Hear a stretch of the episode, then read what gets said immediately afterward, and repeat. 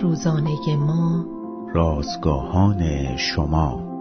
یک پدر خوب محبت پدر آسمانی را منعکس می کند روز هفتاد هشتم از شماره دهم نان روزانه ما. ابا پدر عنوان و رومیان باب هشت آیات دوازده تا هفده متن امروز ما از کلام خداست.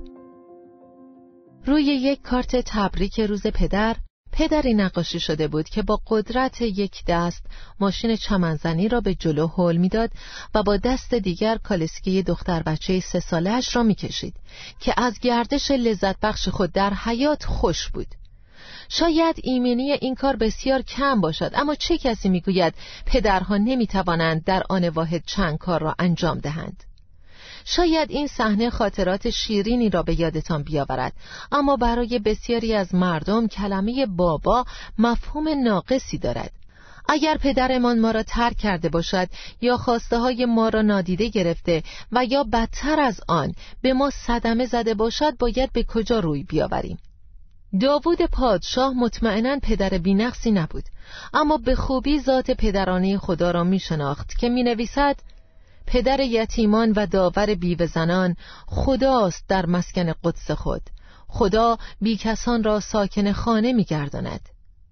پولس رسول این دیدگاه را گسترده تر بیان می کند زیرا آن روحی که خدا به شما داده است شما را برده نمی سازد و موجب ترس نمی شود بلکه آن روح شما را فرزندان خدا می گرداند و در ادامه با استفاده از کلمه صمیمی ابا یا همان بابا می‌گوید به کمک این روح در پیشگاه خدا فریاد می‌کنیم ابا پدر.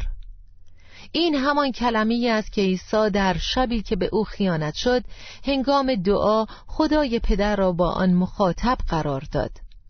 چه افتخار بزرگی است که با استفاده از همین کلمه صمیمانه برای پدر که عیسی از آن استفاده کرد به نزد خدا بیاییم.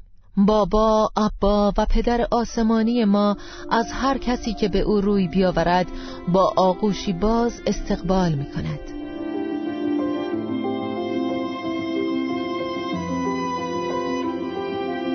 کلیه حقوق متن این اثر متعلق به انتشارات جهان ادبیات مسیحی است.